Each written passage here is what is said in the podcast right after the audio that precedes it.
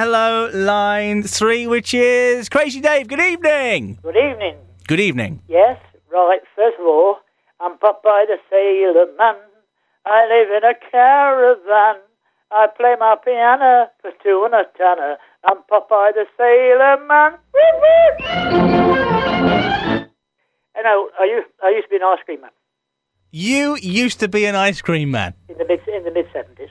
You, you little diamond, you. What was it like then? Because I heard it was it was the mean streets in the seventies when it came to ice cream men. Well, if we wanted on each other's territories, right, I worked for one firm, and this was another firm beginning with M, and um, I did my firm did the soft scoop, not the squeaky one. You know, well, the other firm did the squeaky one through the machine.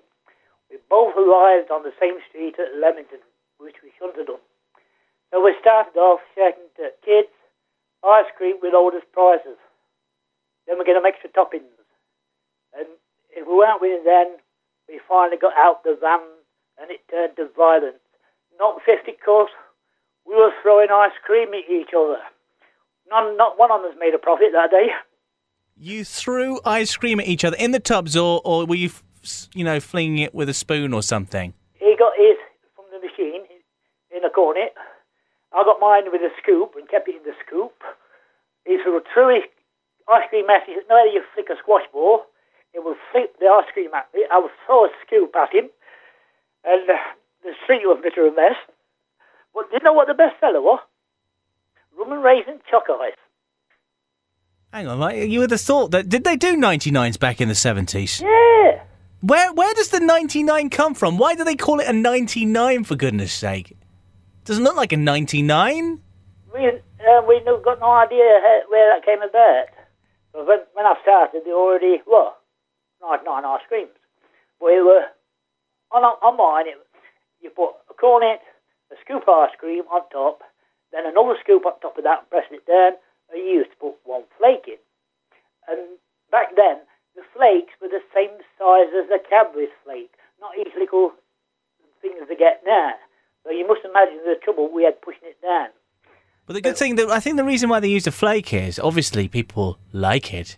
Um, but I think it was so that it would actually press the ice cream onto the cone because because ice cream can fall off very easily, can't it? And I was watching somebody do this. And there is actually a way that the ice cream men and, and ladies do it. They have to sort of they put the scoop on, but then they took a little bit of the ice cream with their ice cream s- scooper and they took it in a little bit. They have to press it on the side so it doesn't fall off. So that, you know when the kids get it, they lick it and it falls off into their lap first off. You've got to, there's there's a bit of a knack to it, isn't There is. there? You, you put your, well, like I said, I work with this scoop. You put your first scoop on, right?